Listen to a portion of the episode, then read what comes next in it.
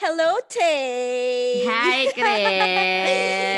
Yes, okay. So, would you imagine? November na this Sunday. I know. Hindi ko alam kung alain mo yun.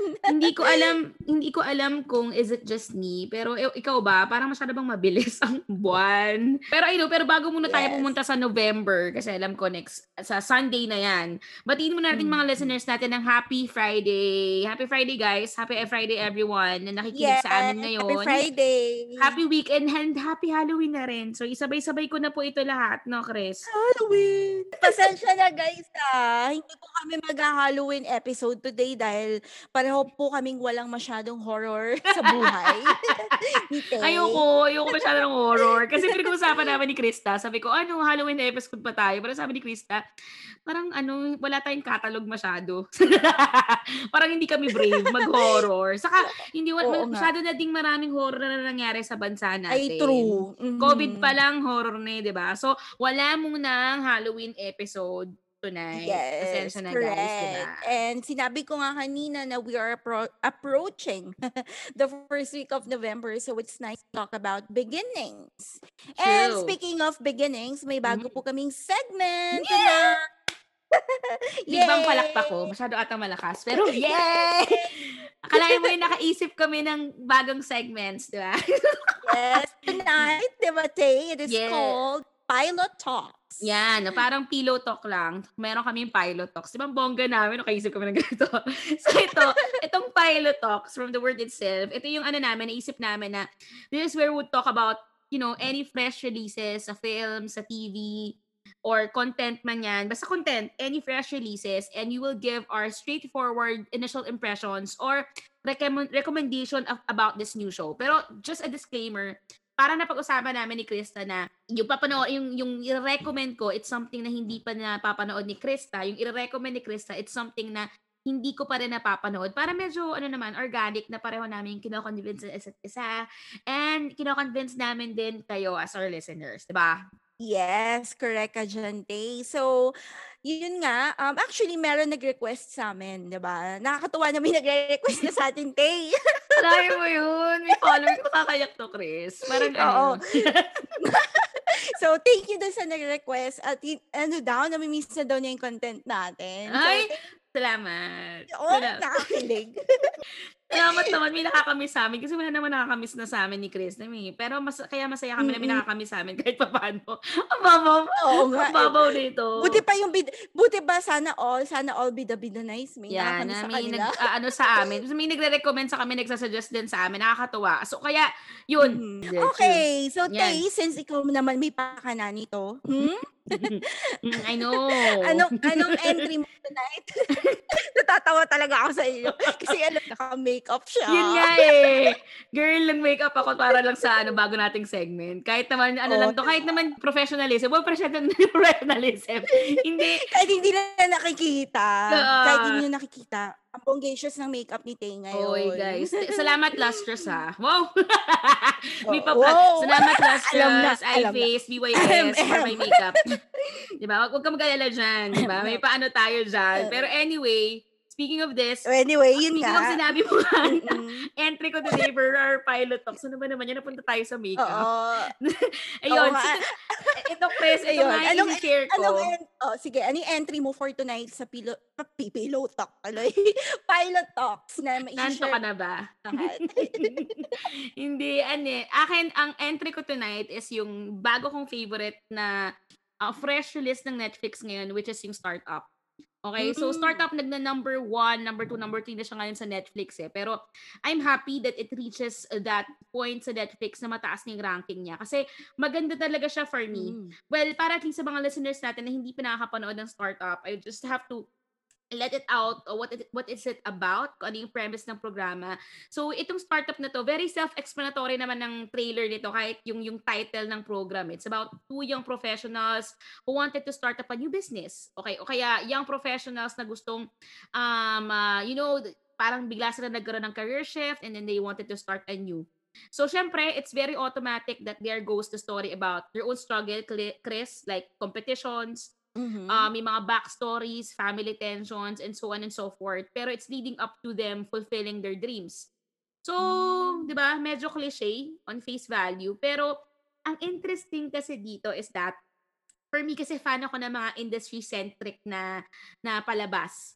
Di ba? So, ito kasi medyo may pagka-online and tech yung language niya. So, para sa akin yung choice of industry, it plays a crucial role sa in terms of level of difficulty. Like, syempre, you have to memorize the jargon, the dialogue, and plot. Kaya nga, minsan may mga artista na parang nahihirapan din sila na accept ng mga medical drama or legal drama. Kasi, may mga terms kasi. Yes. Oo. May mga terms talaga na pag-aaralan mo talaga bago mo simulan. Yes. Even yung pronunciation, kung paano mo siya gamitin, how do you act with this jargon, something like that. So, yun yung in terms of level of difficulty, something na maganda sa startup. And then, ang cute thing lang dito is, yung connection kasi ng mga leads, it started with fake love letters that involved the second leading man, the female lead, and the male lead. So, yung female lead nito, if familiar ka ba, Chris, kay Bae Suzy? Yes, I'm familiar with her. Yeah, di ba? Si Bae Suzy kasi parang ang palabas niya, if you guys watch Vagabond with Lee Sung-gi, and While You Were Sleeping with Lee Jong-suk. Ayoko nang sabihin, pero kasi, ex siya ni Lee Min Ho, girls. Pero siya ang isa sa mga famous exes ng ating everyone's opa, Lee Min Ho. Mm-hmm. So, yan. So, siya yung leading actress dito. At ang main lead is si Nam Joo Hyuk. If familiar kayo sa weightlifting, Kim Bok-joo, yun, ang leading doon, si Nam Joo Hyuk. So, ang nangyari kasi, their stories intersect again nung lumaki sila because of their interest to run a business. Diba? Because of the startup idea. Mm-hmm. Pero, yun nga, Chris, based on my initial impression, did I like the pilot episode? So, for me, I like it. Kasi, parang on this level, ang ganda ng momentum spike nitong palabas nito for me, Chris.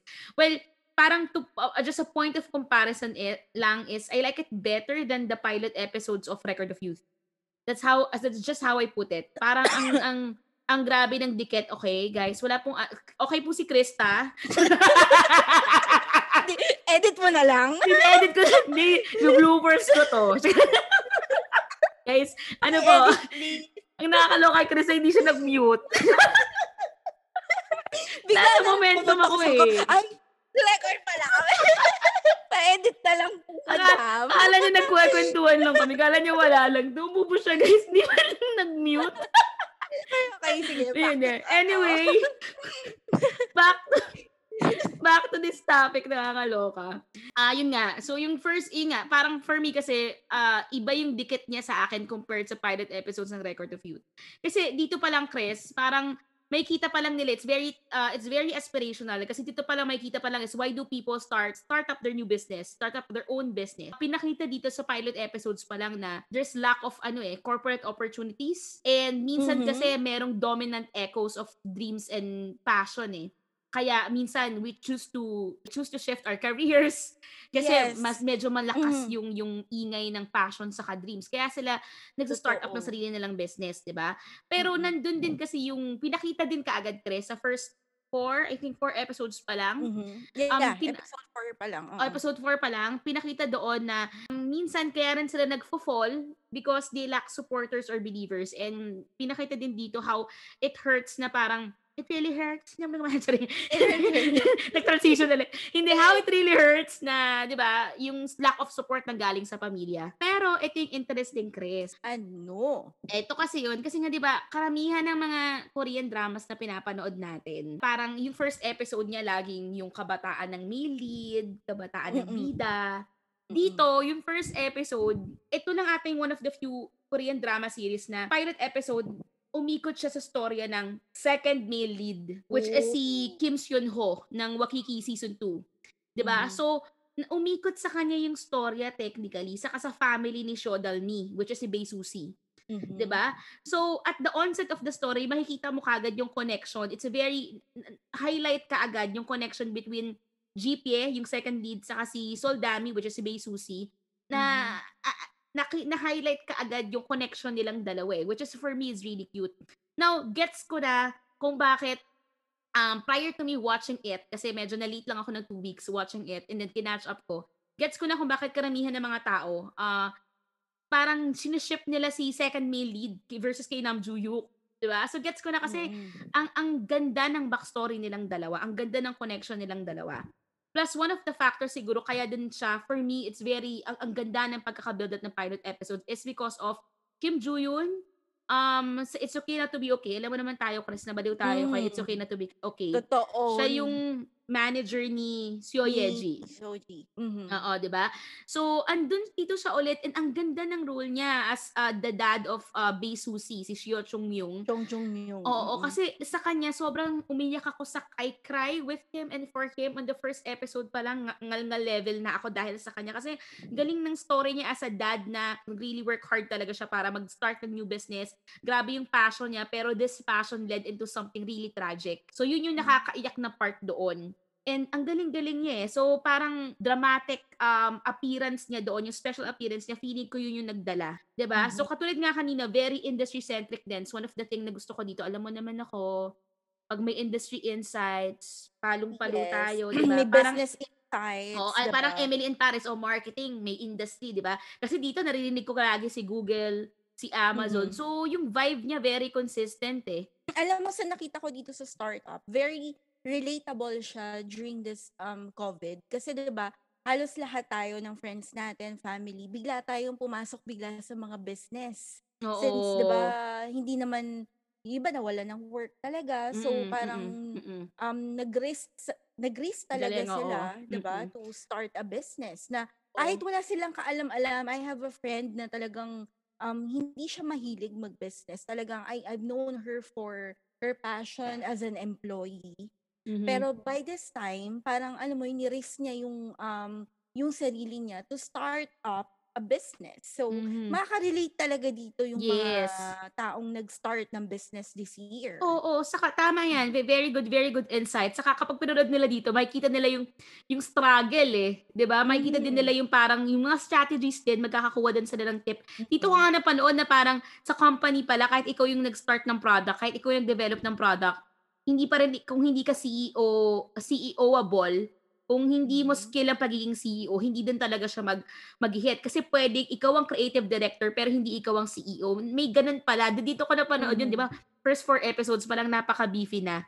So, para sa akin, although, for the first 4 episodes, mas gusto ko yung love story nung second lead, si GPA at si Bae Suzy Shodami, parang for me, sana ito yung big break ulit ni Nam Joo Hyuk. Kasi ang big break niya is yung weightlifting Kim Bok-joo. I suggest you watch it. So feel good. Pero after that, he did Bride of Habeck, which for me is a snooze fest. And then, ngayon may nurse file siya na hindi din ganun kaingay. Pero sana ito yung parang, this material would redeem her, redeem him. Plus, ang thing din kasi dito is magandang momentum, Chris, eh. Parang hindi, first episode, iiyak ka. Second episode, natatawa na ako sa mga tao. Kasi nga, ang ganda rin ng cast, eh. We will see here mga staple characters. So, nandito yung sa Chloe, sa Crash Landing on You, yung mahilig sa Korean drama. Si Subin, nandito rin siya. Nakakatawa. Pero, alam mo, nakita ko actually, I have a copy, Nox. I have a copy of the ratings of the startup. So, sa pilot episode pa lang talaga, no October tama, 17, naka 4.278 sila nationwide. Which is mataas na yun sa kanila. Mataas na yun guys sa Korea. Hindi yan katulad sa Pilipinas na 30 pataas yung ano eh sa atin kasi doon mataas na yun sa kanila. Diba? Yes. So, tapos, naging consistent sila from episode 1 to 4. Biglang nag 5.01% sila nung last week. Oo. So, maganda yung momentum, pataas talaga. So, makikita mo kasi doon na parang andun yung doon parang makikita mo yung staying power, that is sustaining powers because of that rating, magandang spike, plus maganda rin ang ranking sa Netflix. Kasi talaga, maganda yung momentum niya. Sabi ko nga sa inyo, I laughed a lot on the second and third episodes. Ang dami kong binlurt na tawa. Hindi naman sobrang, oh my gosh! I love this forever. Hindi naman ganang sobrang tawa. Nasa kakatawa pa rin yung Chloe. Pero, magandang malaking factor din nandun si Soo Yubin. Plus yung family din kasi ni Nam Joo Hyuk. Nakakatawa din dito. Yung tatay ni Nam Joo Hyuk, yun yung tatay ni... Saan ko ba siya napanood? Nasa While You Were Sleeping din dito. Nakatrabaho na din siya ni Bae Suzy. So, yun yung nakikita ko din to eh. Hindi siya... unpredictable siya, tapos hindi skippable yung mga scenes kahit hindi na, wala doon yung bida. Yun. Saka ang thing din kasi dito is nga, sabi ko, maganda yung choice nila ng cast. Tapos, ang gusto ko pa dito is si Nam Da-reum, yung batang GPA, yung batang gumanap ng second lead. Si Nam Da-reum, yun yung laging young Lee Jong-suk sa While You Were Sleeping, sa Pinocchio. Siya laging gumaganap na batang lead actor. So, siya din yung batang second actor. Kaya sobrang ganda ng pilot episode. Kasi sobrang galing ng batang ito na ang gwapo-gwapo na pagtanda. Busog ka na. Episode pa lang, busog ka na. First episode pa lang, busog na ako. Diba? So, yun yung para sa akin. So, sa akin lang, ang daming pwedeng abangan dito bukod dun sa momentum ng mga sinasabi ko. Isa pala sa gusto ko ding sabihin, ang ganda ng logo ng startup. Very telling of the story. Ang ganda ng logo niya. Di ba pati logo pinapakailaman ko? Nakita ko nga. Sabi ko, ang ano niya, parang ang creative. Catchy niya sa eyes. Oo, ang catchy niya sa eyes. Napaka-creative, napaka-up-to-date. Lalo-lalo na yung... Ang sarap sa mata. Oo, lalo-lalo na yung video ni Nam Joo Hyuk na yung gumawa taga Leo Burnett. Tama ba? Tama yung pronunciation ko? Oo. Makamabash ako eh. Diba? Yun. Tapos yun nga. Tapos ang maganda kasi dito, ang inaabangan ko sa next episode, which is bukas na. Diba? Bukas na yung next episode nito. Episode 5 na. Oh, episode na 5 na bukas. Diba? Kasi ang bilis din ng facing eh. Kasi yung fake letters, kasi parang kaya nagkakilala si Nam Joo Hyuk sa si Bae Suzy. Kasi ginamit ng second lead yung identity ni Nam Joo Hyuk dun sa letter. Kaya sila nakita-kita lahat. So sa episode 5 pa lang, yung teaser for episode 5 pa lang, na-reveal na kaagad yung lie. So medyo mabilis yung story. Saka dito kasi parang yung second lead, medyo in denial siya that meron siyang feelings talaga kay Suzy. Tapos meron siyang vibe na parang Itaewon Class pero less dramatic. Leaning towards parang rooting for them to achieve their dreams. So yun yung entry ko for this one, Chris. So, sana manood ka. So parang nako-convince naman ako kasi parang yun nga, yung sinabi ko kanina na parang relatable talaga siya for starting a business. Yeah. And syempre, yung content niya is hindi lang siya, ano eh, nakita ko kasi yung ibang comments, yung mga earlier comments about that startup na parang nagkakagulo yung mga tao kung sino pa talaga gusto nila makatuluyan ni Bae Suzy, yung first lead ba or si second lead. Ako, first 4 episodes, gusto ko yung second lead. Mm-hmm. Second lead. So, parang nakikita ko sa mga comments, majority. Second lead, no? Oo, second lead. Noong una, parang sabi ko, bakit hindi naman sikat tong second lead? Nung pinanood ko na, ang ganda ng hook ng story nila. Kaya pala. Na-realize mo siya nila. At na-realize mo na siya ngayon. Kaya papalaro. Ngayon, it's time to turn the tables kasi ikaw naman na magko-convince sa akin. Ano yung entry mo for this one, for Pilot Talks, Chris? Go! Yes! My entry for tonight, for our first segment, Pilot Talks, is about private lives. Mm-hmm, so, ewan ko lang kung familiar kayo kung nakita nyo sa Netflix. Pero, ang interesting dito is, ang cast nito is si Seo Jun. Tama ba? Yung aking pronunciation. And si Go Kyung-pyo. Yeah! Kung pamilyar Go Kyung-pyo, just ko. I know. Si, Reply 1988. Ang mga taong hindi pa nakaka-move on until sa Reply 1988. 5 years after. Kaya ako siya pinadood dahil sa kanya. Mm-hmm. Naging crush ko siya. Una pa lang, nung napanood ko siya sa Chicago Typewriter na nirefer mo na ulit din sa akin. At kinabaliwan natin. Kinabaliwan tayo. Oo. Hanggang ngayon, yun. So, kaya yun, naging interesado ako to watch this this series. So, ano ba ang plot? Synopsis ng private life. So, actually, nakakatawa dito is swindler kasi sila pareho. So, sa episode 1, dun yung makikita yung character ng babae na namanan niya sa magulang niya na mag-swindler ng manloko ng ibang tao. So, parang yun yung nagiging business ng parents niya. Tapos, naloko yung father niya nung ating bidang babae na si Seo Yeji, ang pangalan niya doon, si Cha. Nagkakaroon siya ng revenge. Gusto niyang gantihan yung taong naloko sa tatay niya. Kasi parang nagkahiwalay-hiwalay na silang pamilya nila. So, nakapag-aral siya pero nag-stop siya mag-aral. And then, ang hinahanap niya dito is si Jongbokgi na ang gumanap ay si Kim Hyo-jin. Mm-hmm. I'm not really familiar with this girl kasi parang first time ko lang din siya nakita sa series. Yeah. Pero Jongbokgi is para siya yung dahilan, naging root ng kadahilan ng bakit naging swindler yung parents niya. Mm-hmm. So hinahanap niya tong babaeng to. Habang hinahanap niya tong babaeng to, si Go Kyung-pyo is parang isang swindler din pala. Swindler din siya na bigla sila nagkita sa isang company which is GK Company, yun yung pangalan ng company. Na-fall si Cha Joo Yoon kasi parang nanligaw agad sa kanya si Go Kyung-pyo nung nagkita sila sa first episode. Ganon. Tapos pagdating sa episode 2, may kiss na sila. So mabilis. Karupukan sa episode 2. Karupukan na love stories nila. So, yung nangyari yun, nag-propose na sa kanya, si girl, gusto nang umalis sa pagiging swindler. Gusto na yung magbagong buhay. Ready to go away from that kind of business. Kind of life. So, kaya lang naging problem, nung wedding day niya, biglang nawala si Go Kyung-pyo. Bigla siyang, alam mo yon, the groom runaway. Dapat ikakasal sila.